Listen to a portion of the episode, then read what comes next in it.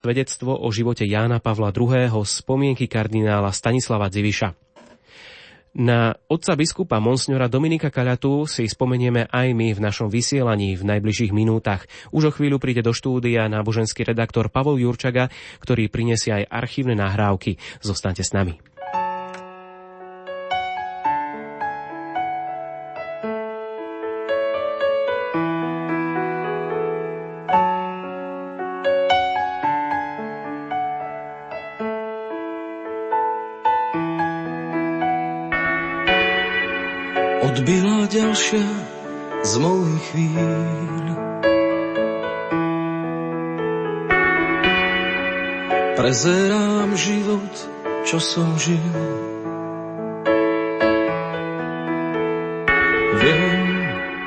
Času som mal tak akurát. Aby som dal, čo som mal dať. Keď zavrú mi oči, ty žehnaj môj dom. Keď prestanem dýchať, to ty dýchaj v ňom. Veď vieš, kde sú kľúče od duší aj dver. Daj pozor na blízkych, do dlaní ich ber. Keď z líc mojich drahých sú koritárie,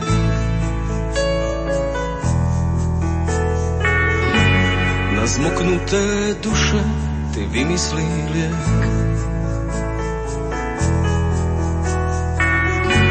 A pohľad ich za mňa, keď dôjde mi dých. Ja ostanem v tebe, ty ostávaj v nich. Keď zavrú mi oči, ty žehnaj môj dom, keď prestanem dýchať, to ty dýchaj dom. Veď vieš, kde sú kľúče od duší aj dvier. Daj pozor na blízkych, do dlaní ich ber. Už nadišiel čas, keď vravíš mi poď. Vzdialené brehy spojí padací most. Dávaš mi lístok na neznámu dať. Zo stanice nebo vám chcem zamávať. si spomenieš, ti vojdem do sna. A zase v stanici Keď zavrú mi oči, ty žehnaj môj dom. Keď prestanem dýchať, to ty dýchaj dom. Veď vieš, kde sú kľúče od duší aj tier. Daj pozor na blízkych, do dlaní ich ber. Už nadišiel čas, keď vravíš mi poď. Vzdialené brehy spojí padací most. Dávaš mi lístok na neznámu trať. Zo stanice nebo vám chcem zamávať. Keď z líc mojich drahých sú koridáriek, na zmoknuté duše ty vymyslí liek a pohľad ich za mňa keď tvoje mi ty, ja ostanem v tebe, ty ostávaj v nich. Keď z líc mojich drahých sú koritáriek, na zmoknuté duše ty vymyslí liek a pohľad ich za mňa, keď dôjde mi dých, ja ostanem v tebe, ty ostávaj v nich. 10 hodín 14 minút počúvate vysielanie Rádia Lumen v stredu 29. augusta. Už o malú chvíľu vám ponúkneme mimoriadný priamy prenos pohrebnej svetej omše za zosnulého monsňora Dominika Kaľatu. Na otca biskupa si spomenieme aj my vo vysielaní ešte pred samotným začiatkom priameho prenosu.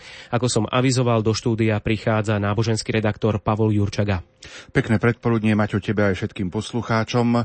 O chvíľu ponúkneme priamy prenos zádušnej alebo pohrebnej svetej omše za zosnulého svätého otca biskupa. Hlavným celebrantom bude monsignor Jan Babiak, arcibiskup Prešovskej archieparchie a najvyšší hierarcha grecko-katolíckej cirkvi sú Juris na Slovensku. Ale dajme priestor zvukovým nahrávkam z nášho rozhlasového archívu. Vatikánsky rozhlas prostredníctvom nášho vysielania v roku 2015 vysielala rozhovor s otcom biskupom Dominikom Kalatom pred troma rokmi, keď slávil svoje životné jubileum. Tu, sú, tu je zvuková nahrávka. Otec biskup, 9. septembra 1955 ste boli tajne vysvetení za biskupa ako 30-ročný. Vašim svetiteľom bol terajší kardinál Jan Chryzostom Korec. Ako si spomínate na túto udalosť, čo to pre vás znamenalo a z dnešného pohľadu, aký to má dosah? V súvislosti s týmto 60. výročím mám také niektoré poznámky teda ku dôležitým udalostiam v mojom živote. Je to jedno ako druhé teda prekvapenie. Predovšetkým prvé prekvapenie je teda, že som vôbec bol navrhnutý na svetenie na biskupa. Vec sa ťahala, ja som sa bránil, ako sa hovorí ľudové, zubami nechtami, navrhoval som iných spolubratov. A odpoveď prišla teda, že tí už majú svoje úlohy, takže by som to len ja zobral a že aj Vatikán s tým súhlasí. A tak nakoniec som podľahol teda a nechal sa svetiť. Prišiel som do Bratislavy. V Bratislave ma priviedli ku biskupovi Korcovi, tedy bol len biskup, nebol kardinál ešte. No a on ma spolu potom zobral teda na miesto, ktoré mi neznáme, ja neviem, kde to bolo. Bolo to v Bratislave. Tak som bol potom vysvetený. Táto je také prvé prekvapenie v mojom živote. Za kniaza som bol vysvetený už 4 roky predtým biskupom Pavlom Hnilicom 1951. Ako hľadíte na tie ďalšie roky, ktoré nasledovali, kedy ste boli v službe jednak cirkvi na Slovensku a potom neskôr aj cirkvi v Nemecku? Práve k tomu chcem niečo povedať, ale musím začať jedným prekvapením teda v mojom živote. To sú udalosti, ktoré sa odohrávali v čase. Jak som vôbec ja dostal k tomu, že dneska ešte som tu na keď som bol 5 ročný, tak som bol tak chorý, že rodičia stratili nádej, že ma zachránia. Ale otec sa rozhodol poslať ma pás kravy na lúky, do lesov, do hôr. A keď to urobil, tak za 5-6 rokov som sa tak zotavil, že som bol zase skvelý chlapec, teda schopný študovať, chodiť do školy a tak ďalej. A to bolo také prvé prekvapenie. Ďalšie prekvapenie bolo v mojom ponoviciate, keď som zložil sluby, tak som sa cítil tak fyzicky slabo a nezrelo, že som si myslel, že za 30 rokov nedožijem. A prosím, tohto roku 19. maja sme slavili 90. výročie mojho života. Takže človek mení a pán Boh mení teda aj. A potom tretie prekvapenie teda je moja služba. Koho by to bolo napadlo a mňa samého by to nenapadlo, že ja budem v Nemecku robiť pomocného biskupa. V Nemecku. Vo Freiburskej arcidieceze, ktorá leží na brehu Rína v južnom Švácvalde, od Bazelu počnúc až po Mainz a Heidelberg, to univerzitné mesto Heidelberg, a od Rína počnúc až po okraji Budamského jazera. Je to druhá najväčšia arcidieceza v Nemecku.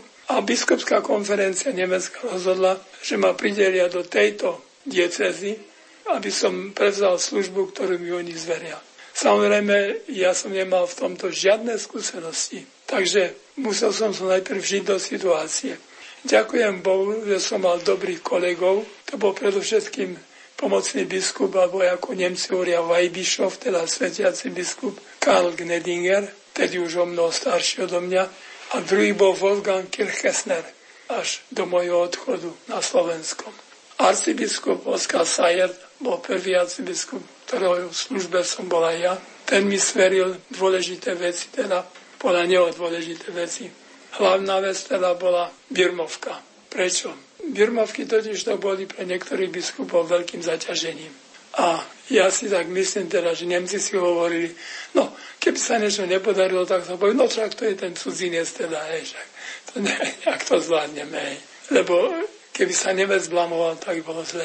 V čom bol problém? Nemci žiadali, aby sa biskup pri Birmovke venoval tým mladým ľuďom. Hovoril s nimi, debatoval teda, kladol im otázky a odpovedal na ich otázky a tak ďalej. A takáto konverzácia bola náročná. A to aj samotní teda Nemci sa jak si stránili to.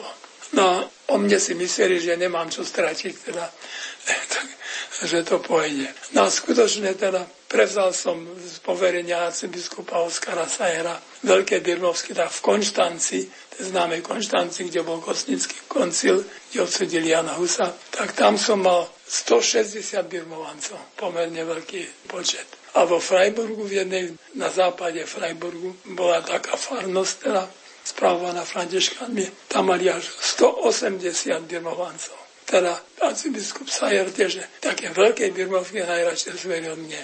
Tak to bola moja služba a som bol prekvapený, že som to s pomocou Božno zvládol. Tak to by boli také moje spomienky, ale aj určité prekvapenia v mojom živote do dnešného dňa. A za to ďakujem Pánu Bohu teda, že ma viedol, že ma osvietil, že mi dal pomoc Ducha Svetého. Ja mám biskupské heslo In virtute Spiritu Sancti, pomocou alebo silou Ducha Svetého. A tak na Ducha Svetého som sa spolial a robil som to, čo som v tej situácii uznal za vhodné. Otec biskup, vaše meno sa na Slovensku spája s tajnými vysviackami kňazov, potom s vyučovaním teológie na Spiskej kapitule a v Bratislave na Alojziáne, osobitne predmetu Teodícea, čiže filozofia, ktorá hovorí o Bohu, a potom spôsobením v zahraničí, venovali ste sa zahraničným Slovákom. Ako si spomínate na toto obdobie tých zahraničných Slovákov? No, to sme považovali za najdôležitejšiu činnosť to boli slovenskí emigranti, ktorí v Nemecku hľadali prácu a uplatnenie a pomocou dobrých katolických lajkov, na čele teda s Jozefom Šrámkom v Mníchove, tak sme vytvorili také Združenie slovenskej mládeže. A schádzali sme sa na rozličných miestach, ale hlavne vo Švácvalde, až do 150 mladých ľudí. Boli v tom vysokoškoláci, stredoškoláci, mladí ľudia zamestnaní alebo hľadajú si prácu a tak ďalej. Mám veľmi pekné spomienky na tieto udalosti a myslím si, že to tým mladým ľuďom aj niečo dalo. Aspoň dlho mali na to spomienky. Ten spôsob teda, ako sme my pracovali, bol riadený teda najmodernejšími psychologickými a pastorálnymi pravidlami. Takže mladí ľudia mali k tomu kladný vzťah, boli usrozumení s tým a tí mladí ľudia teda aj sa potom dobre uplatnili. Ale čo je dneska s nimi, to už neviem, pretože som príliš starý na to, aby som so všetkými držal kontakt. To by znamenalo stále telefonovať, písať a tak ďalej. A moje sily na to nestačia. Ukrem Nemecka ste mali kontakty aj so Slovakmi v ďalších krajinách, najmä v západnej Európe. Ktoré to boli miesta? Tak ja som mal kontakty so Slovákmi, teda emigrantami v Belgicku aj v Holandsku. Do Švedska som tiež chodil, do Štokholmu. Malme, v Malme mali sme polský kostol, v ktorom sme mali slovenské bohoslužby. Tak ja som bol hlavný celebrantom a kazateľom. A potom v Štokholme samozrejme a ešte inde. A potom do Talianska sme chodili. V Taliansku ten kontakt bol hlavne v letných táboroch Ravenne na východnom pobreží Talianska. Také rekreačné miesto a tam veľmi radi mladí ľudia chodili. Ale mali sme aj iné podujatia. Spomínam si napríklad, že kto si navrhol teda, aby sme sa stretli na lyžovačke v Spojených štátoch. No tak som aj ja tam išiel, hoci už som nebol schopný veľmi lyžovať. Tak sme boli Mont Pocono, to je blízko New Yorku, také pohorie, tam sme sa lyžovali. A to bolo tiež preto, lebo v USA bolo mnoho mladých Slovákov a tým sme sa venovali. Tak to boli také moje spomienky na tieto udalosti. Pokiaľ ide o tie tajné vysviacky, mohli by ste odhadnúť približne, koľko to bolo vysviacok alebo v akých to bolo podmienkach? Ja, keď ide o tajné vysviacky, ja som sa riadil pokynmi terajšieho biskupa Jana Chryzostoma Korca, ktorý v tajnej cirkvi teda mal dôležité poslanie. Osobne som nadviazoval styky teraz s mladými ľuďmi, bohoslovcami a tak ďalej aj na východnom Slovensku. Mali sme s biskupom Korcom rozdelené Slovensko.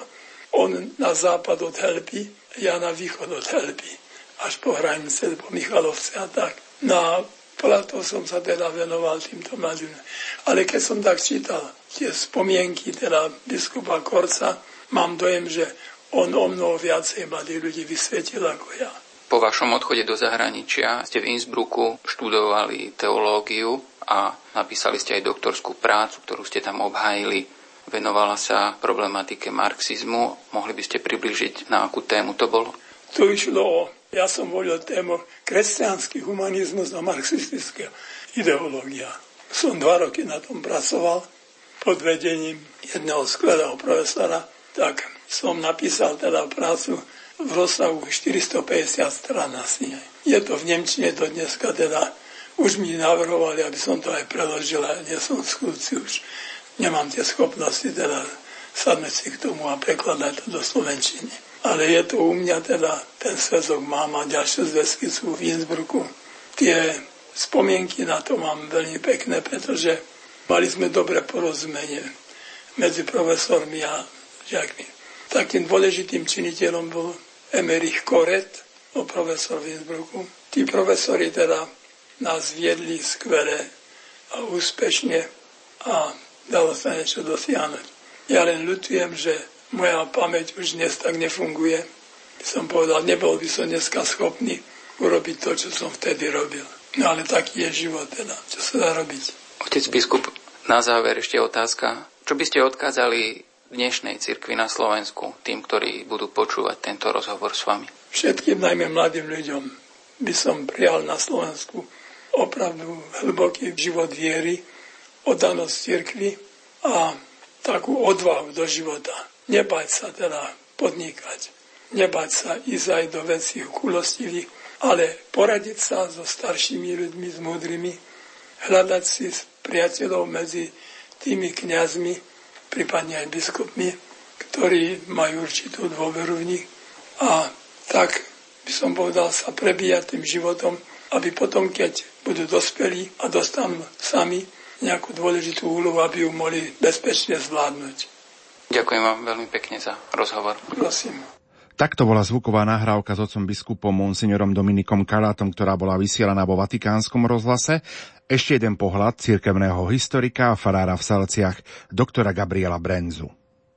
V biskupovi Dominikovi Kalátovi odchádza z tohoto sveta do väčšnosti jeden z posledných svetkov strašných 50. rokov, keď bola církev kruto prenasledovaná, keď boli zlikvidované mužské rehole a keď bol verejný život cirkvi zatlačený totalitnou komunistickou mocou úplne do úzadia podzemia. Je zaujímavé, že vtedy, keď sa zdalo, že je z ľudského hľadiska všetkému koniec, mnohí nerezignovali. A tak nerezignovali ani členovia jezuitskej rehole, mladí jezuiti, ktorí pod vedením svojich predstavených dokázali najprv prijať prostredníctvom biskupa Roberta Pobožného tajne kniazské vysviacky. Jeden z prvých bol Pavol Hnilica, ale aj nebohý Jan Chryzostom kardinál Korec a práve prostredníctvom biskupa Hnilicu, ktorý neskôr prijal 2. januára v roku 1951 biskupskú konsekráciu,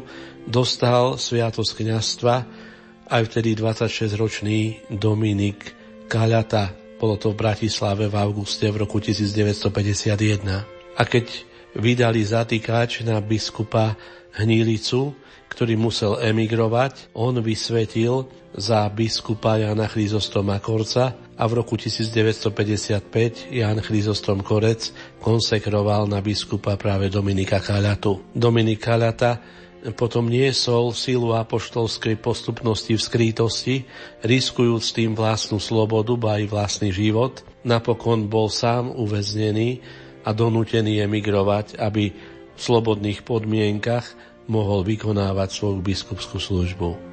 Je veľmi zaujímavé, že po emigrácii po 68.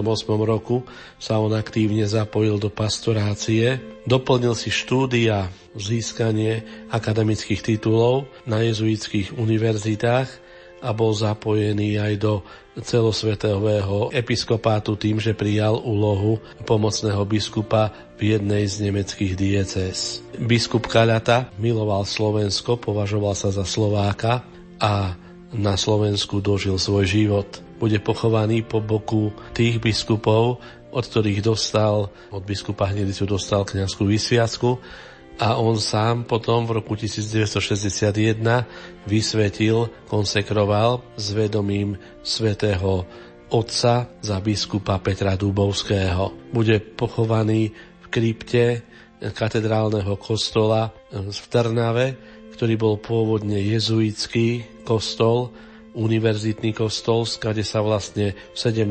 storočí prostredníctvom jezuitov až do zrušenia jezuitskej rehole v roku 1773 šírila katolícka reforma do celého Slovenska. A je to také symbolické, si to traja jezuitsky tajne konsekrovaní biskupy tu bok po boku spočínu ako verní svetkovia umlčanej církvy na Slovensku. Poďte s nami, s vašimi myšlienkami.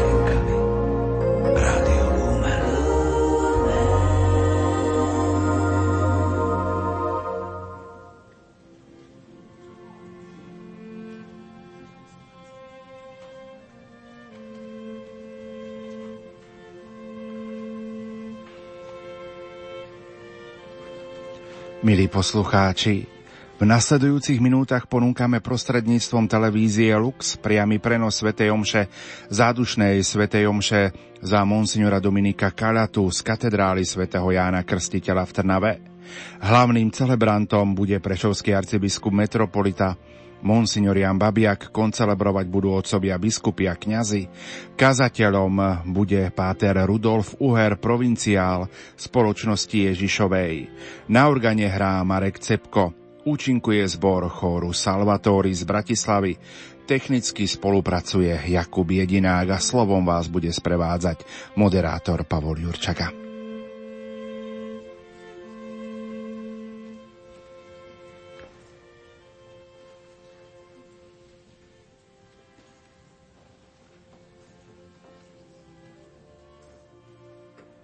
Pripomeňme si ešte pár údajov zo životopisu otca biskupa Monsignora Dominika Kalatu, ktorý bol titulárnym biskupom diecézy Semta. Narodil sa 19. mája 1925 v obci Nová Bela v Polsku rodičom Alojzovi a Anie rodenej Žembovej. Rodičia ho spolu s ďalšími štyrmi bratmi a dvoma sestrami vychovávali v skromných podmienkach. Mešťanskú školu absolvoval vo Varšave v roku 1939 a po vypuknutí druhej svetovej vojny nastúpil na gymnázium v Levoči, ktoré viedli pátri jezuiti. Oslovený svedectvom pátrov Korbačku, Jandu a Srnu a činnosťou Mariánskej kongregácii, ktorej bol členom, sa rozhodol pre reholné povolanie a 31. júla 1943 bol prijatý do noviciátu spoločnosti Ježišovej v Trnave. Ešte pripomeniem, že filozofiu študoval v Dečíne, kde ho zastihla aj osudná barbarská noc. So spolubratmi sa dostal do koncentračného tábora Bohusodové a od septembra 1950 musel nastúpiť na 3,5 ročnú základnú vojenskú službu tzv. pomocných technických práporoch, v Podhoranoch, Hájnikoch, Prisliači, v Radvani, na Fončorde v Komárne a počas tohto pracovného nasadenia tajne dokončil štúdium teológie a v auguste 1951 bol biskupom Pavlom Hnilicom, tajne vysvetený za kniaza v Bratislave.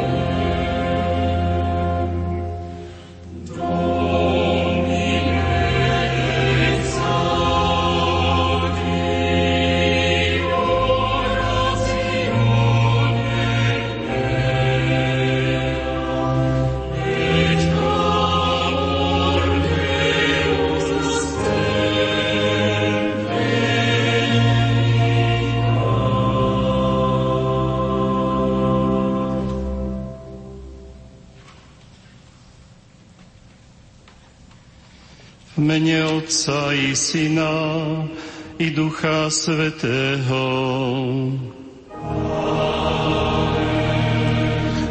Pokoj je s vami.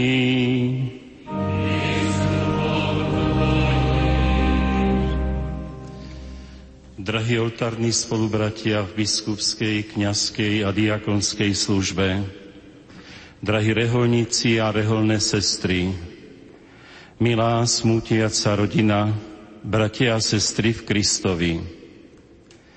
Zomrel biskup, Kristov služobník, správca Božích tajomstiev a otec všetkých veriacich. Je prirodzené, že máme žiaľ, tak ako sám Ježiš žialil a plakal, keď mu zomrel priateľ Lazar. Ale tento smutok nám pomáha prekonávať veľkonočná viera.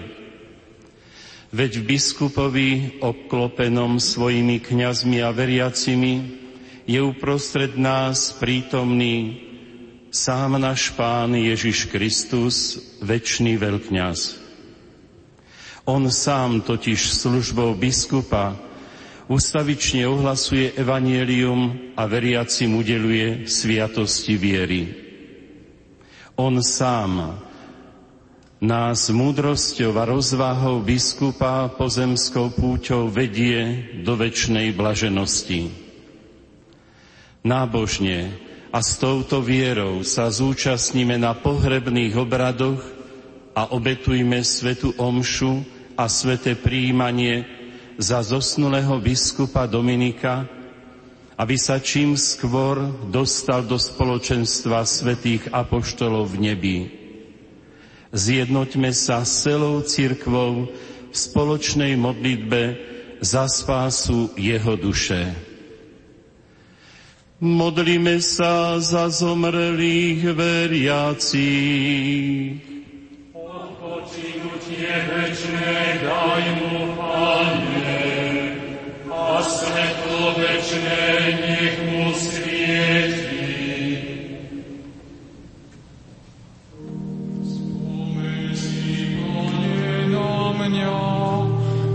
Svojom kráľovstve,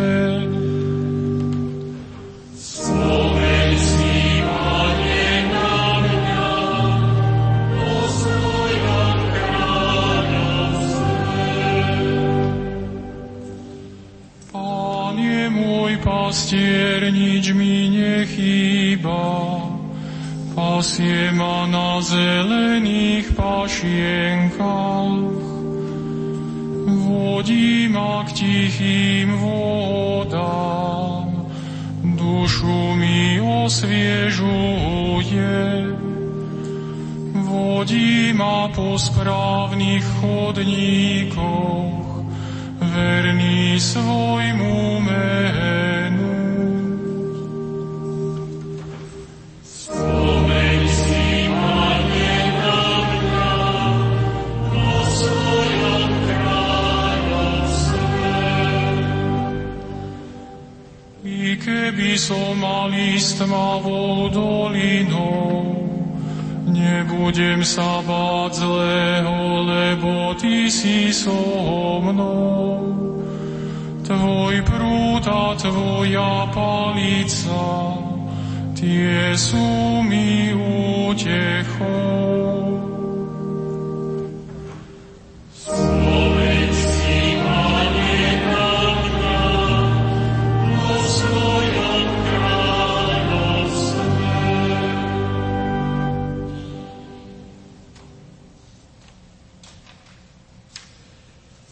Všemohúci Bože, svojho služobníka biskupa Dominika si obdaril veľkňazskou hodnosťou a ustanovil si ho za nástupcu apoštolov. Vrúcne ťa prosíme, daj, aby sa v spoločenstve svetých apoštolov väčšine radoval v Tvojom kráľovstve, skrze Krista nášho Pána.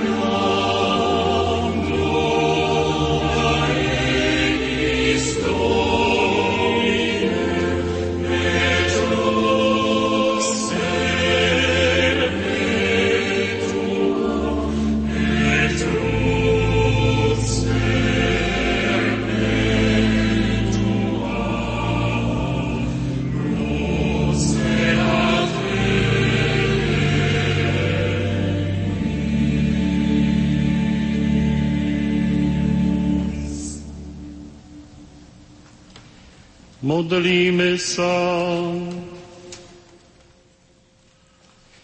Nekonečný Bože, prosíme ťa za spásu Tvojho služobníka, biskupa Dominika, ktorý veľmi plnil svoju biskupskú službu. Vypočuj naše pokorné prosby a daj, aby sa na veky tešil v spoločenstve Tvojich svetých apoštolov. Skrze nášho Pána Ježiša Krista, Tvojho Syna, ktorý je Boh a s Tebou žije a kráľuje v jednote s Duchom Svetým, po všetky veky vekov.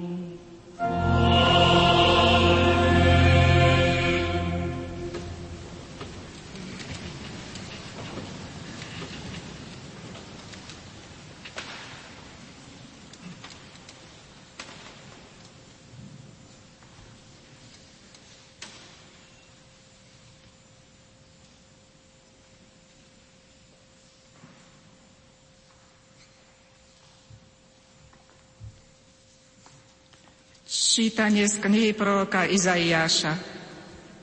Duch pána Boha je nado mnou, pretože ma pán pomazal, poslal ma hlásať radosnú zväzť chudobným, uzdraviť skrušených srdcom, oznámiť zajatým slobodu, väzneným prepustenie, ohlásiť rok milosti pána a deň pomsty nášho Boha, aby som potešil všetkých zarmútených, a tým, čo oplakávajú Sion, dal veniec na miesto popola, olej plesania na miesto smútku, rúcho radosti na miesto ducha skleslého. Vy sa budete volať kňazmi pána, služobníkmi nášho Boha vás budú nazývať. Ja im dám spravodlivú odmenu a uzavriem s nimi väčšinu zmluvu. Ich rod bude známy medzi pohanmi a ich potomstvo medzi národmi. Všetci, čo ich uvidia, poznajú, že oni sú pokolením, ktoré požehnal Pán. Počuli sme Božie slovo.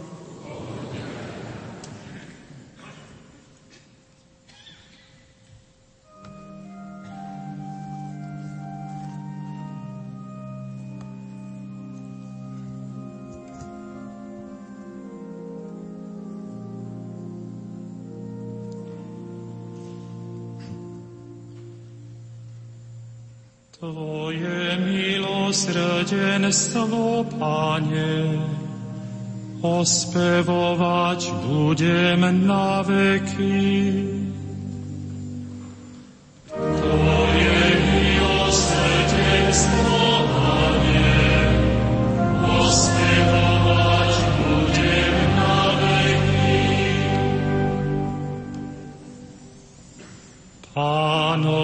Milosrdenstvo chcem ospevovať na veky. Po všetky pokolenia hlásať svojimi ústami Tvoju vernosť. Veď Ty si povedal, moje milosrdenstvo je ustanovené na veky. Tvoja vernosť je upevnená v nebesiach.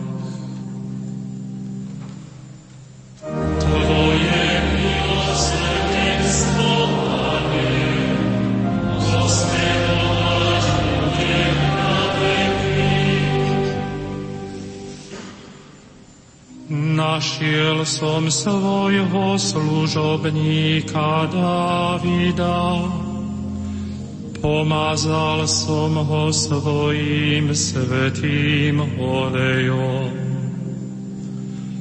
Pevne ho bude držať moja ruka a posilňovať moje rameno.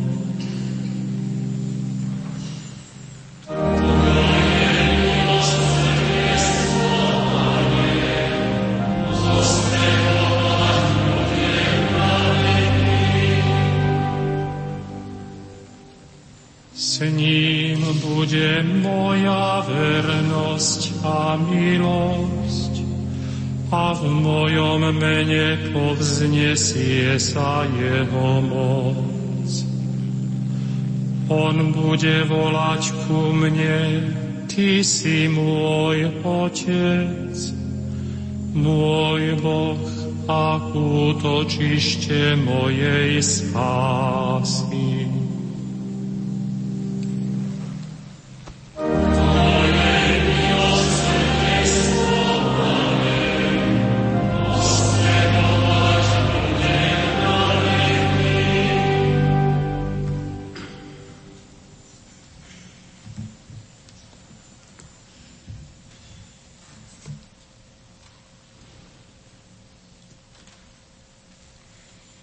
Čítanie z prvého listu svätého Apoštola Petra. Milovaní, buďte rozumní a bdejte na modlitbách. A predovšetkým majte vytrvalú lásku jedni k druhým, lebo láska zakrýva množstvo hriechov. Buďte vo spolne pohostinní bez šomrania. Podľa toho, kto aký dar dostal, Slúžte si navzájom ako dobrí správcovia mnohotvárnej Božej milosti. Keď niekto hovorí, tak len Božie slovo. Keď niekto slúži, tak len z moci, ktorú uštedruje Boh, aby bol vo všetkom oslavený Boh skrze Ježiša Krista. Jemu sláva a vláda na veky vekov. Amen. Počuli sme Božie slovo.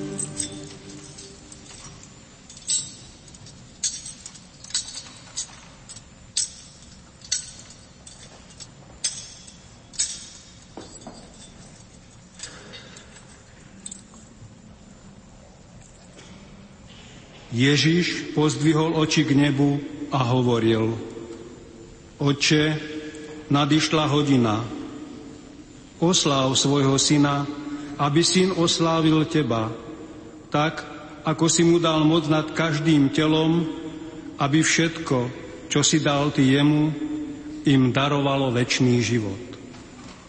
A väčší život je v tom, aby poznali teba, jediného pravého Boha, a toho, ktorého si poslal Ježiša Krista. Ja som ťa oslávil na zemi, dokončil som dielo, ktoré si mi dal vykonať. A teraz ty, oče, osláv mňa pri sebe slávou, ktorú si ma, som mal u teba skôr, ako bol tento svet. Zjavil som tvoje meno ľuďom, ktorých si mi dal zo sveta. Tvoji boli a dal si ich mne a oni zachovali tvoje slovo. Teraz poznali, že všetko, čo si mi dal, je od teba, lebo slová, ktoré si ty dal mne, ja som dal im. A oni ich prijali a naozaj spoznali, že som vyšiel od teba a uverili, že si ma ty poslal. Za nich prosím, neprosím za svet, ale za tých, ktorých si mi dal, lebo sú tvoji. A všetko, čo je moje, je tvoje. A čo je tvoje, je moje a v nich som oslávený. Už nie som vo svete, ale oni sú vo svete a ja idem k Tebe. Svetý Otče, zachovaj ich vo svojom mene, ktoré si Ty dal mne, aby boli jedno ako my. Kým som bol s nimi, ja som ich zachovával v Tvojom mene, ktoré si mi dal. Ochránil som ich a nikto z nich sa nestratil, iba syn zatratenia, aby sa splnilo písmo. Ale teraz idem k Tebe a toto hovorím na svete, aby mali v sebe moju radosť a úplnú. Dal som im Tvoje slovo a svet ich znenávidel, lebo nie sú zo sveta, ako ani ja nie som zo sveta. Neprosím, aby si ich vzal zo sveta, ale aby si ich ochránil pred zlým. Nie sú zo sveta, ako ani ja nie som zo sveta.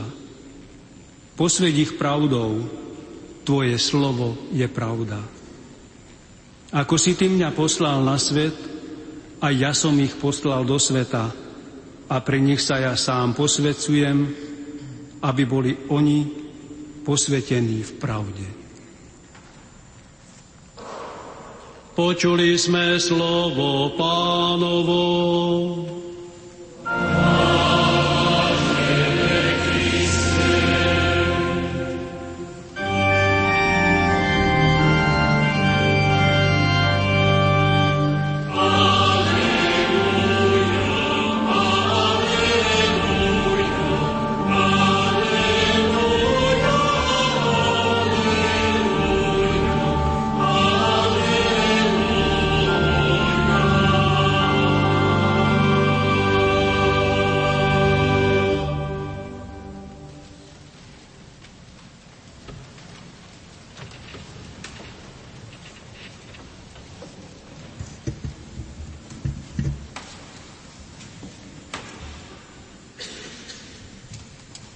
Monsignor Dominik Kaľata zo spoločnosti Ježišovej, titulárny biskup diecézy Semta.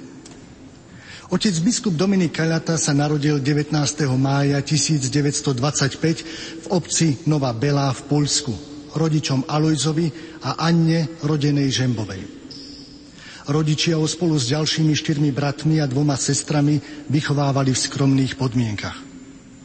Mešťanskú školu absolvoval vo Varšave v roku 1939. Po vypuknutí druhej svetovej vojny nastúpil na gymnázium v Levoči, ktoré viedli pátri jezuiti.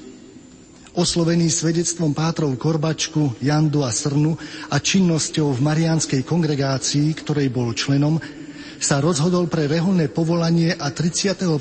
júla 1943 bol prijatý do noviciátu spoločnosti Ježišovej v Ružomberku. Filozofiu študoval v Dečíne, kde ho zastihla aj osudná barbarská noc. So spolubratmi sa dostal do koncentračného tábora v Bohosudove. Od septembra 1950 musel nastúpiť na 3,5 ročnú základnú vojenskú službu v tzv. pomocných technických práporoch PTP Podboranoch, v Hajnikoch, pri Sliači, v Radvaní, na Fončorde a v Komárne. Počas tohto pracovného nasadenia tajne dokončil štúdium teológie a v auguste 1951 bol biskupom Pavlom Hnilicom tajne vysvetený za kniaza v Bratislave. V roku 1953 po príchode do civilu sa presťahoval do Košíc, kde pracoval ako tesár, neskôr ako fotolaborant na lekárskej fakulte.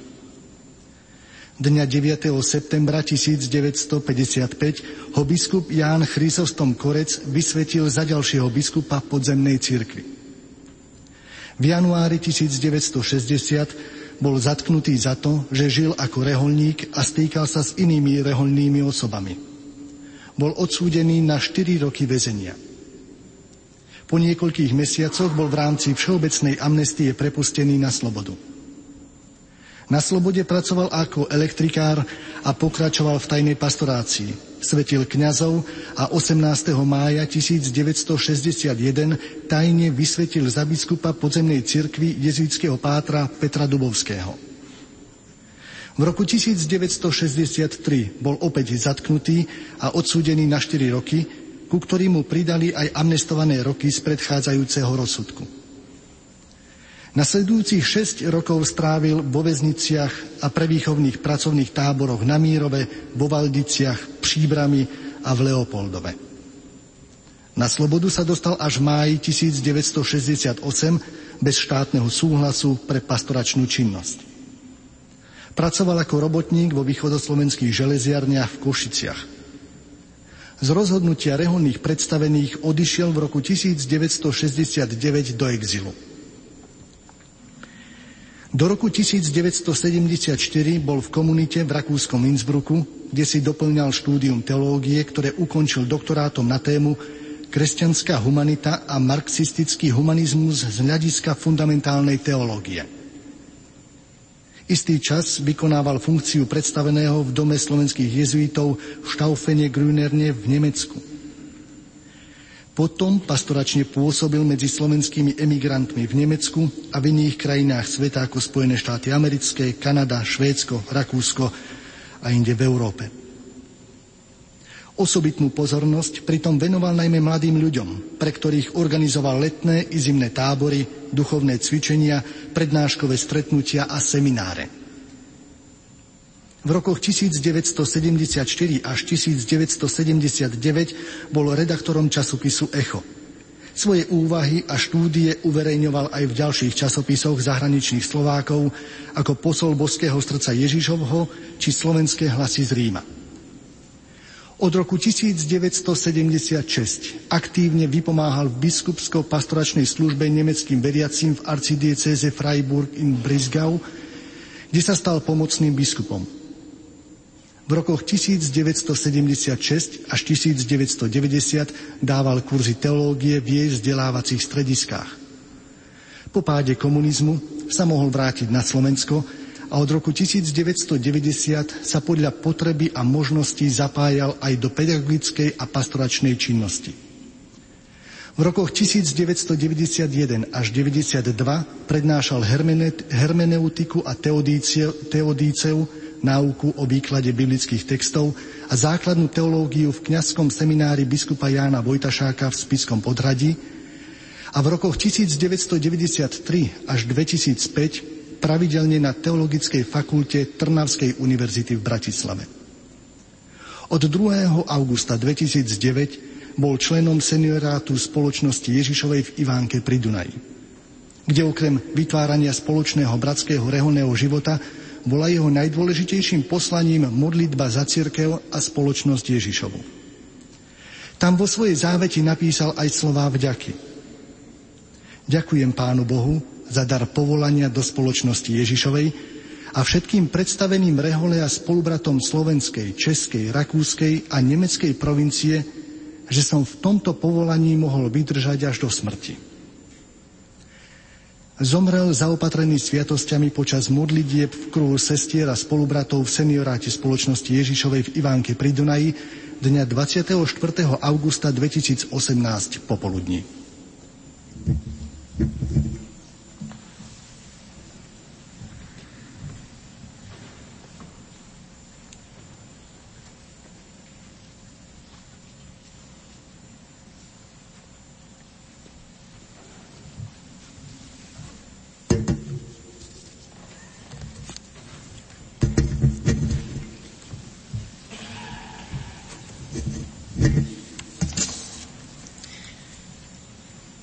Smútiaca rodina, bratia a sestry, sú chvíle v živote človeka, keď si veľmi dobre vyberá slová, ktoré chce povedať. Vtedy, keď chce svojimi slovami dať iným seba samého, svoje poznanie i svoje srdce. Takéto slová môžeme nájsť v testamente poslednej vôli umierajúceho človeka na konci života pred bránou väčšnosti. V Evanieliu sme počuli z úst pána Ježiša takéto slova. Odzneli pri poslednej večeri niekoľko hodín pred Ježišovým utrpením a smrťou. Svetý apoštol a evangelista Ján, ktorý nám ich zachoval, začína svoju správu týmito slovami. A pretože miloval svojich, čo boli na svete, miloval ich do krajnosti. Všetko, čo sa pri tejto večeri koná a hovorí, vyrastá z Ježišovej nezmernej lásky. Keď už pán Ježiš povedal, a ustanovil všetko, čo bolo potrebné, obrátil sa vrúcnou modlitbou k svojmu otcovi. Otcovi patrili jeho posledné slová, no prosil v nich za nás. Je to jeho veľkňazská modlitba. Aký je to hlboký zážitok, keď sa modlíme so zomierajúcim. On už končí svoju modlitbu tu na zemi, a zanecháva nám jej slová, aby sme v nej pokračovali. Takto sa modlíme teraz s pánom Ježišom. On nám zanecháva svoju modlitbu, tie najkrajšie slová, aby sme udržovali na zemi jeho modlitbu. V živote každého človeka sú chvíle milostivého stretnutia s Bohom. Hodina záchrany, obrátenia, rozhodnutia. Posledná hodina. Obeta na kríži to bola Ježišova hodina. Cez bolestné utrpenie a smrť videl slávu kríža. Tou slávou je láska, s ktorou Ježiš všetko pretrpel. Len láska je skutočnou oslavou človeka i Boha. Skutočne slávnym je ten, kto skutočne miluje. Pán Ježiš nám zjavil Boha ako nášho Otca a naučil nás vysloviť Jeho meno Otče náš. Zjavil nám láskavú Božiu tvár, ktorá nám odpúšťa a prijíma nás ako synova céry. Zjavil nám slávu, ktorú Boh pripravil tým, čo ho milujú. V tejto rozhodnej chvíli myslí Ježiš na nás a prosí za nás. V ňom je naša istota do budúcnosti. Sme slabí a hriešni. Nemôžeme sa spoliehať na svoje sily. No môžeme sa spoľahnúť na Ježišovu modlitbu. On prosí za nás. Sme pokúšaní, trápia nás úzkosti, trpíme bolesti, Bojíme sa smrti? Uspokojme sa a pohľadnime s dôverou. Ježiš prosí za nás. Či otec môže odmietnúť svojho syna? Ak je Boh za nás, kto je proti nám? Keď on vlastného syna neušetril, ale vydal ho za nás všetkých, akože by nám s ním nedaroval všetko. francúzsky spisovateľ Jean Jono vo svojej knihe Muž, ktorý sadil stromy, zachytil krásny príbeh o odhodlaní a trpezlivosti. Príbeh jednoduchého provensalského pastiera Elzarda Buffera, ktorý obyčajnou prácou zmenil krajinu. Nájdeme ho uprostred nehostinnej pustatiny, vyprahnutej bez akejkoľvek vegetácie, a trápenej silnými vetrami. Elzard denne po krajine vysádza stromy. Robí tak neúnavne, roky a verí, že človek sa môže prejavovať práve tak stvoriteľsky ako Boh, a to aj v iných oblastiach, nielen v ničení. Vďaka jeho vytrvalej práci po rokoch vyrastie les a z púšte sa pomaly stáva zasľúbená zem. Aj nevraživí a zrobení ľudia sa postupne menia. V spomínanej knižke namiesto úvodu nachádzame krátke zamyslenie, aby ľudská bytosť odhalila naozaj hlbinnej kvality. Človek musí mať šťastie dlhé roky sledovať jeho prácu. Ak v tejto práci nie je to ani bylky egoizmu, ak ideál, ktorý touto prácou prežaruje, príšti z bezpríkladnej šľachetnosti, ak je teda absolútne isté, že človek nečaká nejakú odmenu, ak navyše táto práca zanechá vo svete nezmazateľnú pečať, Človek sa bez rizika omylu náhle ocitne pred nezabudnutelným ľudským charakterom. Ďakujeme Ti, Bože, náš Otec, za dar, ktorý sme dostali od Teba v osobe otca biskupa Dominika Kadatu. Ďakujeme Ti za dar jeho šľachetného života, nezabudnutelného ľudského charakteru, veľkodušnej služby Bohu a ľuďom a za všetky dobrodenia, ktoré si nám cez neho preukázal. V nekrológu arcibiskupstva Freiburg, kde otec biskup pôsobil, generálny vikár dr. Axel Melman ocenil biskupa Kalatu ako osobnosť, ktorá dáva orientáciu našej katolíckej viere a kresťanskému konaniu. Podľa generálneho vikára biskup Kaľata zažil osobné prenasledovanie kresťanov a útlak. Vedel, čo to znamená žiť a vyznávať svoju vieru v nepriaznivých okolnostiach a svojou odvahou, morálnou odhodlanosťou a vierou sa stal vzorom pre všetkých, zdôraznil Melman. Bol pevný vo svojej viere a dôvere v Boha. V časoch prenasledovania sa stal pre mnohých znamením, že Boh je uprostred ľudí a neopúšťa ich. V dnešnej dobe, keď je ohrozená jednota Európy, keď sa marginalizácia, vymedzovanie a útlak začínajú čoraz viac šíriť, spomíname si na biskupa Kalatu s vďačnosťou a úctou. A sám otec biskup Dominik v závere svojho životopisu napísal tieto slova.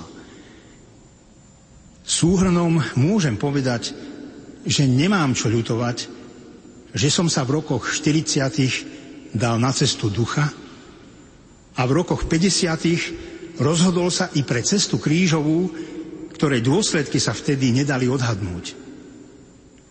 Bohu patrí vďaka za všetko to svetlo a silu na ceste za cieľmi, ktoré on predvídal.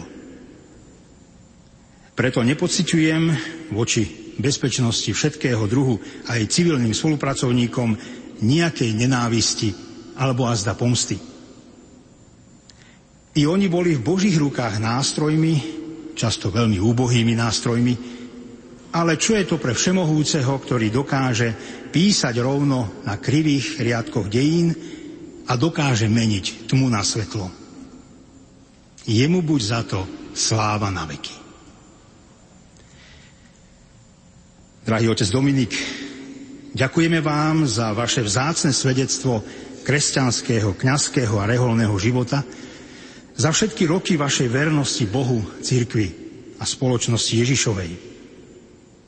Ďakujeme vám za všetkých vysvetených, diakonov, kňazov.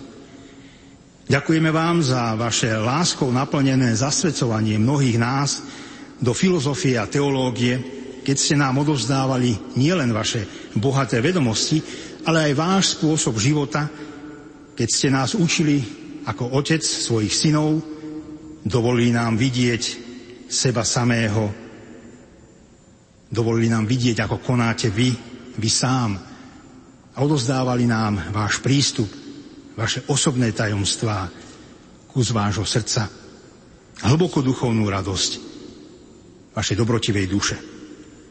Vďaka vám sme si mnohí obľúbili filozofiu a teológiu. Posvetné vedy sa nám stali zároveň stretnutím, dialogom, modlitbou, meditáciou. A kresťanstvo predovšetkým životom.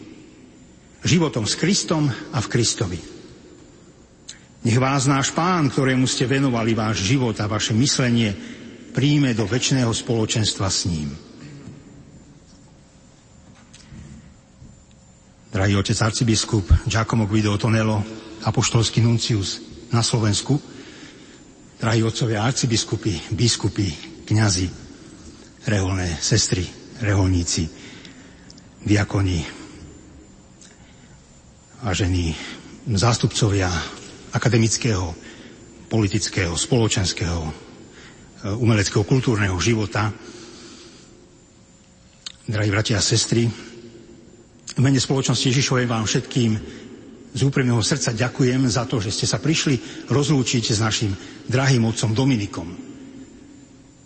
Som úprimne rád, že sú s nami spojení aj mnohí ľudia na rozličných miestach v Európe, Teším sa, že z rodiska otca biskupa z Novej Belej prišiel duchovný otec aj so svojimi farníkmi, odovzdal mi pozdrav od pozdrav, smutočné pozdravy, pozdravy a zjednotenie v modlitbe v duchu od pána kardinála Zimiša. Je tu e, s nami, medzi nami aj zástupca rakúskej, nemeckej provincie a zároveň biskupský vikár viedenského arcibiskupa Pater Koma. A už som citoval vlastne z nekrológu a z pozdravov smutočných z diecezy, arcidiecezy Freiburg, kde pôsobil otec biskup Dominik.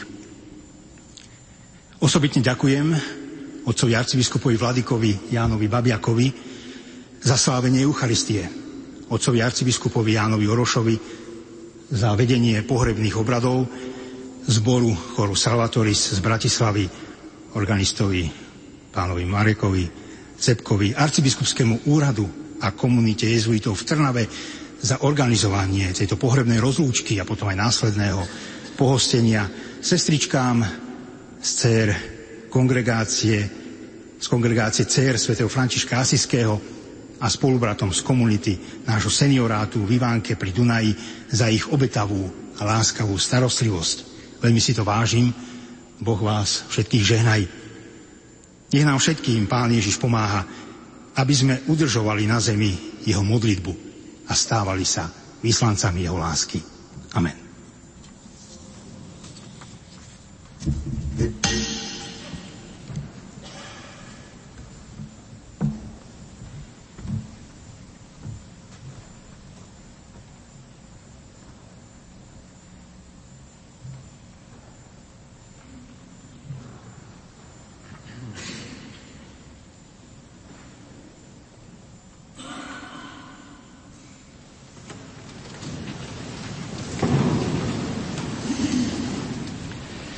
Bratia a sestry, modlíme sa k tomu, ktorý vyhlásil o sebe Ja som skriesenie a život a ktorý si vyvolil biskupov a kniazov za svojich najbližších priateľov. Pane Ježišu, Ty si do biskupskej služby povolal nášho brata, biskupa Dominika. On spravoval kňazov a veriacich, slúžil im a staral sa o ich duše. Ďakujeme Ti, že mohol ohlasovať Tvoje slovo, sláviť Eucharistiu a vysluhovať všetky sviatosti. Ďakujeme Ti za všetko dobré, čo vykonal a preto spoločne volajme Ďakujeme Ti, Pane. Za roky, počas ktorých biskup Dominik pracoval na Tvoju chválu a spravoval jemu zverené kňastvo a Boží ľud. Za jeho námahy pri budovaní Božieho kráľovstva medzi nami. za znamenie jeho života, prostredníctvom ktorých sa mnohí ľudia dozve- mohli dozvedieť o Tvojej láske, dobrote a Tvojom milosrdenstve. Za jeho život a pastierskú službu, ktorú v cirkvi vykonával. Bratia a sestry, teraz prosme Pána, aby prijal nášho zomrelého biskupa Dominika do svojho kráľovstva, a aby mu daroval dokonalosť, po ktorej tak túžil. Nech jeho služba v dieceze, v ktorej pôsobil, prinesie nám a celej cirkvi dobré ovocie. Prosíme ťa, vystriš nás. Odpust mu viny a hriechy a doplň a naprav, čo chýbalo jeho pôsobeniu. Prosíme ťa, vystriš nás.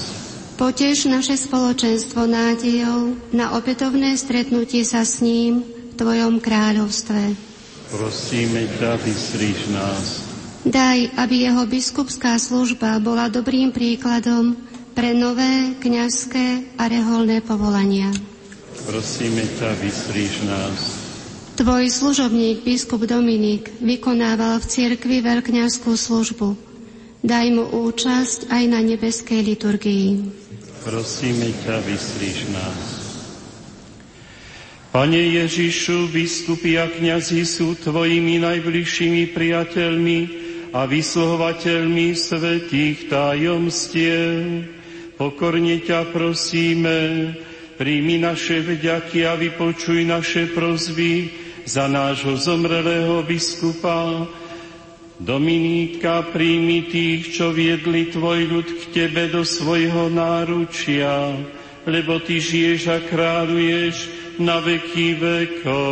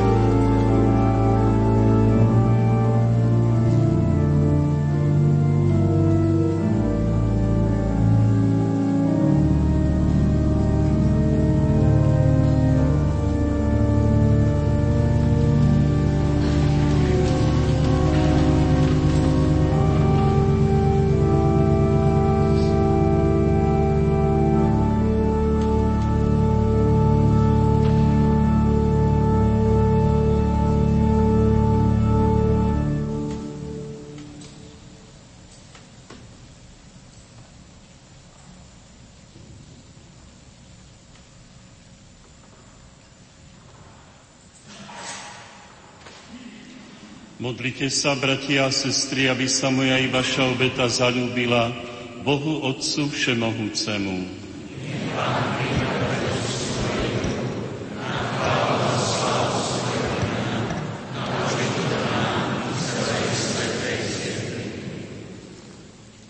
Všemohúci a milosrdný Bože, vo sviatosti krstu si dal svojmu služovníkovi Dominikovi nový život.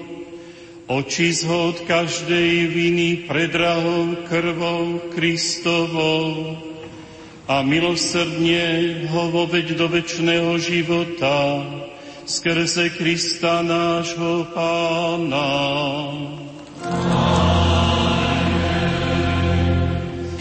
Pán s vami. Hore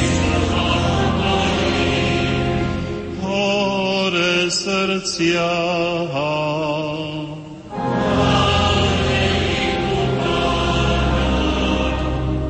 Vzdávajme vďaky Pánovi Bohu nášmu.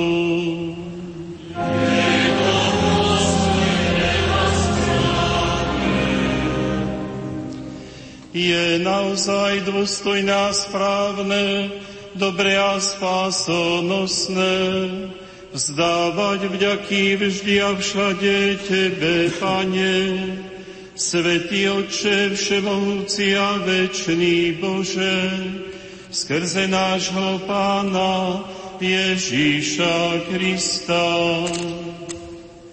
Lebo v ňom nám zažiarila nádej na slavné vzkriesenie a hoci nás zarmúcuje neodvratný údel smrti, potešuje nás prísľub budúcej nesmrteľnosti. Veď tým, čo veria v Teba, Bože, Život sa neodníma, iba mení. A keď skončíme život v smrteľnom tele, máme pripravený večný príbytok v nebesiach. Preto s anielmi, archanielmi a so zástupmi všetkých svetých Spievame chválospev na Tvoju slávu a neprestajne voláme.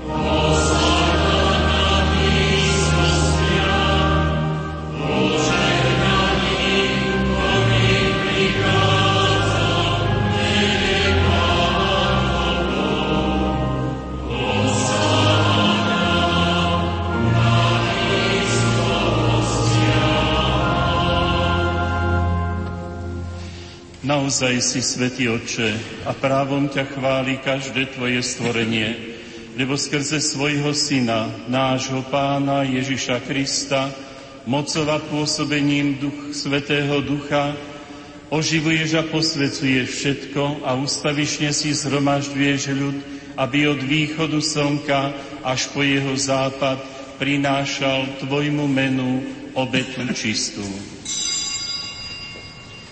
Preto ťa, Otče, pokorne prosíme, láskavo posveď svojim duchom tieto dary, ktoré sme Ti priniesli na obetu, aby sa stali telom a krvou Ježiša Krista, Tvojho Syna a nášho Pána, ktorý nám prikázal sláviť tieto tajomstvá.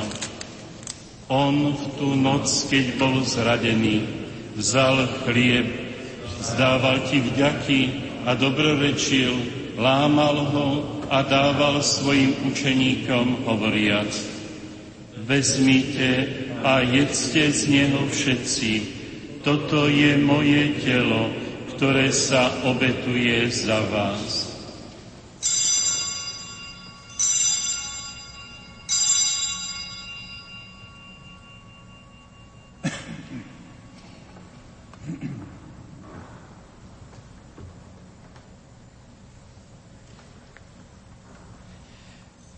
Podobne po večeri vzal kalich, vzdával ti vďaky, dobrorečil a dal ho svojim učeníkom hovoriac. Vezmite a píte z neho všetci. Toto je kalich mojej krvi, ktorá sa vylieva za vás i za všetkých na odpustenie hriechov. Je to krv novej a večnej zmluvy. Toto robte na moju pamiatku.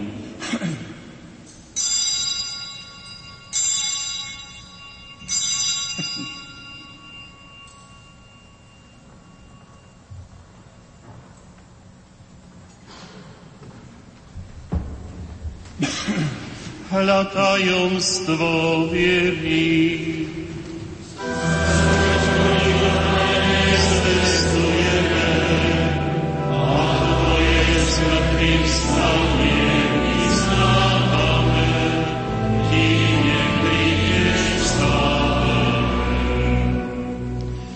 Preto, Otče, keď slávime pamiatku spásonosného umúčenia Tvojho Syna i Jeho slávneho zmrtvých vstania na nebo vstúpenia, akým očakávame Jeho druhý príchod, prinášame Ti so vzdávaním vďaky túto živú a svetú obetu. Zhliadni prosíme na dar svojej cirkvi a spoznaj v ňom obetovaného baránka, ktorý podľa Tvojej vôle zmieril nás s Tebou a všetkých, ktorí sa živíme telom a krvou Tvojho Syna, naplň Duchom Svetým, aby sme boli v Kristovi jedno telo a jeden duch. Nech Duch Svetý urobí z nás ustavičnú obetu pre Teba, aby sme dostali dedičstvo s Tvojimi vyvolenými, najmä s preblahoslavenou Panou Máriou Božou rodičkou, s Tvojimi svetými apoštolmi, so svetým Jozefom, jej ženikom a zlavými mučenikmi a so všetkými svetými, ktorí nám, ako úfame, ustavičné pomáhajú svojim porodovaním u Teba.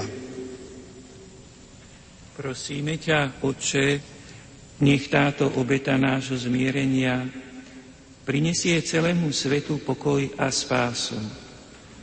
Vo viere a láske upevňuj svoju církev putujúcu na zemi, tvojho služobníka nášho pápeža Františka, nášho biskupa Jána, celý zbor biskupov, všetkých kňazov a diakonov i všetok vykúpený ľud. Milostivo vypočuj prozby tejto rodiny, ktorú si zhromaždil okolo seba a láskavo priveď k sebe dobrotivý Otče všetky svoje roztratené deti. Pamätaj na svojho služobníka, biskupa Dominika, ktorého si z tohto sveta povolal k sebe. Keďže krstom sa stal podobným tvojmu synovi v smrti, Daj mu účasť aj na jeho zmrtvých staní, keď Kristus kriesi mŕtvych a naše smrteľné telo pripodobní svojmu oslávenému telu. Dobrotivo príjmi do svojho kráľovstva aj ostatných našich zosnulých bratov a sestry i všetkých, ktorí v Tvojej milosti odišli z tohto sveta. Pevne dúfame, že sa my, aj my sa tam s nimi budeme naveky radovať z Tvojej slávy. Tam zotrieš každú slzu z našich očí a uvidíme Teba, svojho Boha, z tváre do tváre. Budeme Ti podobní po všetky veky a budeme ťa bez prestania chváliť v Kristovi našom pánovi, skrze ktorého štedro dávaš svetu všetko dobré. Skrze Krista s Kristom a v Kristovi máš Ty, Bože Otče Všemohúci, v jednote s Duchom Svetým, všetku úctu a slávu po všetky veky vekov.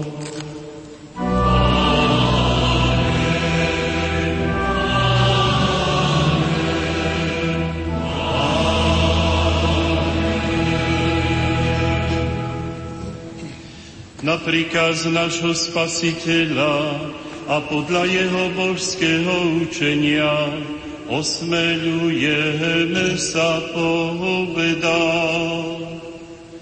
Lord.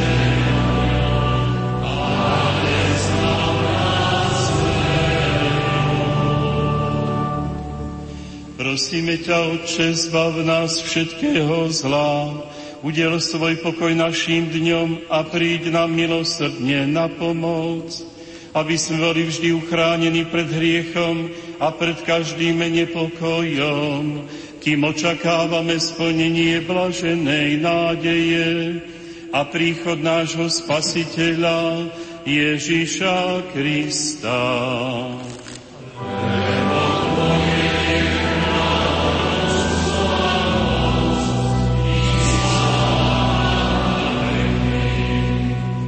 Pane Ježišu Kriste, Ty si povedal svojim apoštolom, pokoj vám zanechávam, svoj pokoj vám dávam. Nehľad na naše hriechy, ale na vieru svojej cirkvi a podľa svojej vôle milostivo daruj pokoj a jednotu, lebo Ty žiješ a kráľuješ na veky vekov.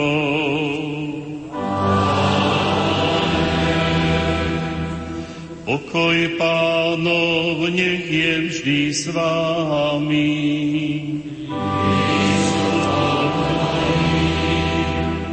Dajte si znak pokoja. Hľa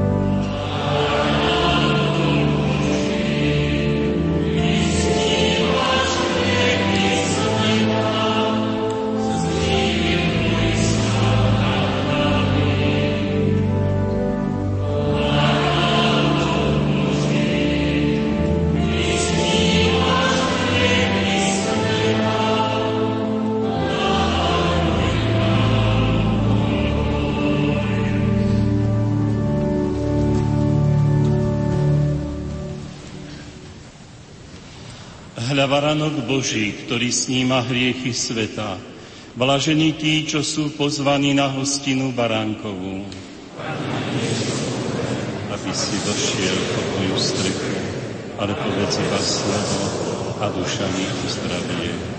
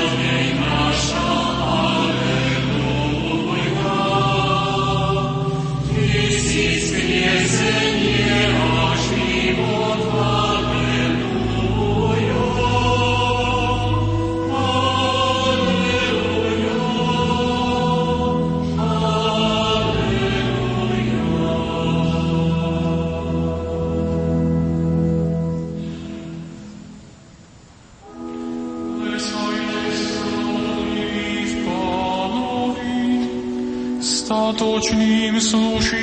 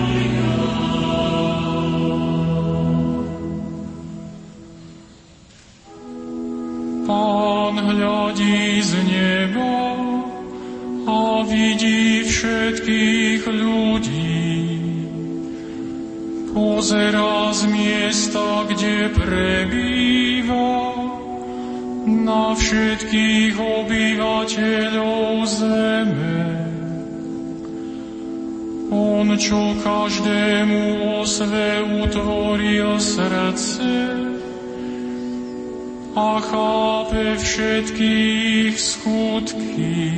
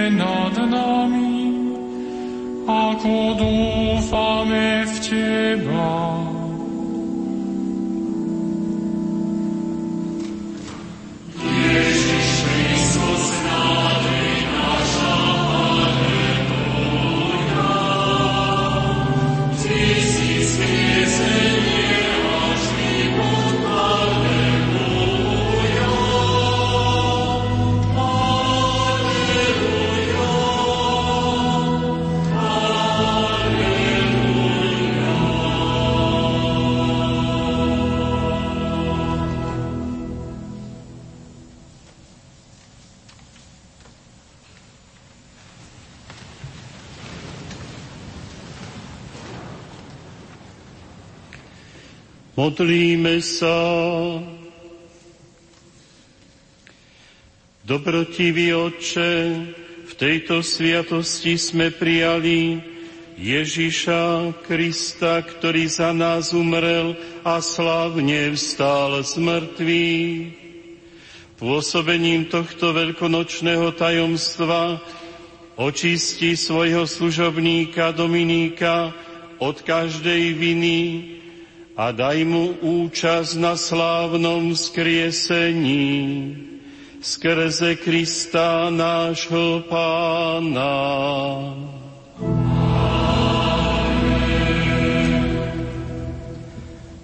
Teraz budú nasledovať príhovory. Ako prvý sa k prítomným prihovorí jeho vysoko presvietenosť vladyka Jan Babiak, prešovský arcibiskup metropolita.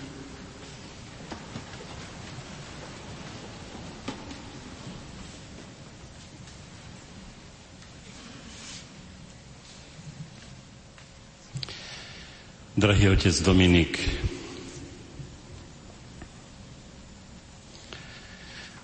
tejto chvíli rozlučky iste Pán Boh príjme naše modlitby, obetu svojho Syna Ježiša Krista, ktorú sme teraz slávili, a modlitby nás všetkých, ktorí sme tu prišli, aby sme sa s Tebou rozlúčili na tejto poslednej Tvojej ceste pri prechode z tohto pozemského života do väčšného života. Postavíš sa pre tvár pána a prosíme ťa, aby sa ty prihováral za nás, ktorí ešte putujeme na tejto zemi. Aby sme aj my mohli tak spokojne dvojsť do nášho väčšného cieľa. Ďakujeme Ti za tvoju, Tvoje priateľstvo, za Tvoj príklad, za Tvoju lásku, za Tvoju službu, ktorú si vykonával v tejto cirkvi pri rôznych, za rôznych okolností a vždy s láskou. Bol si vyznamenaný byť svetkom Ježiša Krista aj v žalári, aj vo vezeniach pred tými, ktorí Krista popierali, ktorí ničili církev, ktorí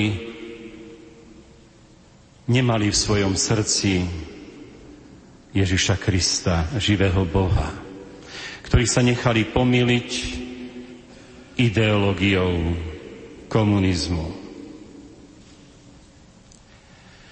Ďakujeme Ti za Tvoje svedectvo vernej služby, ktorú si vydával ako vyznávač Krista. Ďakujeme Ti za Tvoj reholný príklad a za Tvoju službu, ktorú si vykonával aj ďalej, ďaleko od vlasti. Iba pár krátkých stretnutí som bol s tebou. Iba niekoľko listov sme si vymenili. Ale v svojom srdci cítim a viem, že si bol Boží človek. Že si bol človek, ktorý si sa rozdával a bol si ochotný každému pomáhať. A v duchu svätého Ignáca si prežíval svoj život a došiel si až do víťazného konca. A tvoja záveď, myslím, že hovorí o všetkom. Odpúšťaš všetkým, ktorí ti ublížili Toto učí Ježiš nás všetkých. Kiež to všetci dokážeme. Pretože žiaden človek na tomto svete nie je bez kríža. Žiaden človek nemá priamu cestu k Bohu bez toho, aby mu pod nohy neboli hadzané klaty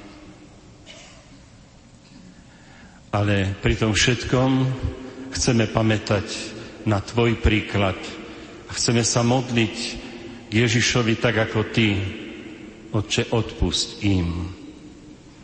A v srdci nedržať ani jedno krivé slovo, ani jeden zlý skutok, ktorý sa nám dostal. Toto nech je aj také posolstvo pre nás všetkých, ktorí sme sa zišli na Tvojej rozlučke. Večná Ti pamiatka, odpočívaj v pokoji a keď si tu na zemi pomáhal, okolko viac môžeš pomáhať z hora pred tronom Najvyššieho. Vďaka Ti.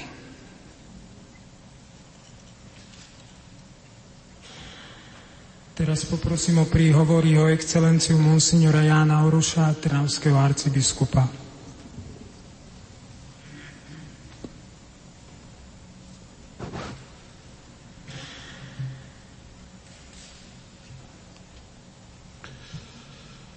Vaša excelencia, monsignor Giacomo Guido Tonello, apoštolský nuncius na Slovensku, Vaša excelencia, otec arcibiskup, metropolita Jan Babiak zo spoločnosti Ježišovej,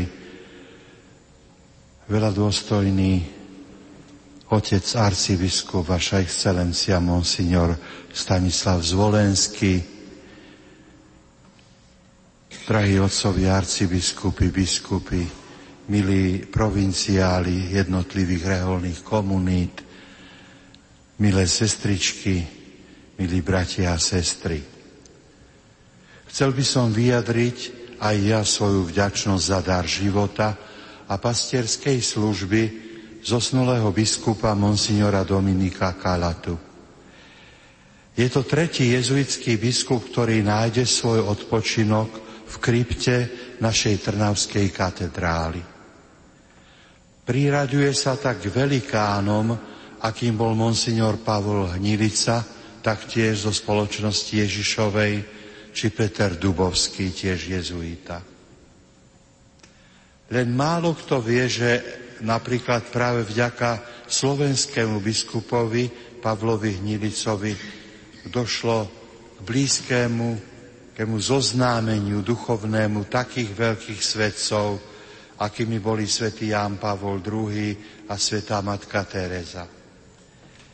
Ak sa Trnava nazýva slovenským Rímom pre množstvo jej krásnych kostolov a stavieb, musíme dodať, že aj mesto Rím predtým, než by bolo vystavané z množstva krásnych vzácných stavieb a chrámov, oni boli postavené na živote a svedectve generácií svätých apoštolov a mučeníkov, ktorých telesné pozostatky sú uložené práve v Ríme, v katakombách, v rozličných hroboch.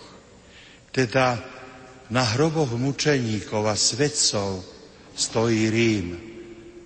A my by sme mohli povedať, že aj náš malý Rím má takýto pevný základ práve v týchto našich hrdinov, mužov a žien, ktorých telesné pozostatky buď tu spočívajú pod chrámom, alebo v iných kostoloch, ako sú to košickí mučeníci, alebo v našej trnavskej nemocnici sa zastavíme pri tabuli pamätnej, pri tom oddelení, kde zomrela blahoslavená sestra Zdenka Šelingová, alebo pri pamätnej tabuli, ktorá je umiestnená na arcibiskupskom gymnáziu. Otca Titusa Zemana, ktorý prednášal chémiu na tunajšom arcibiskupskom gymnáziu.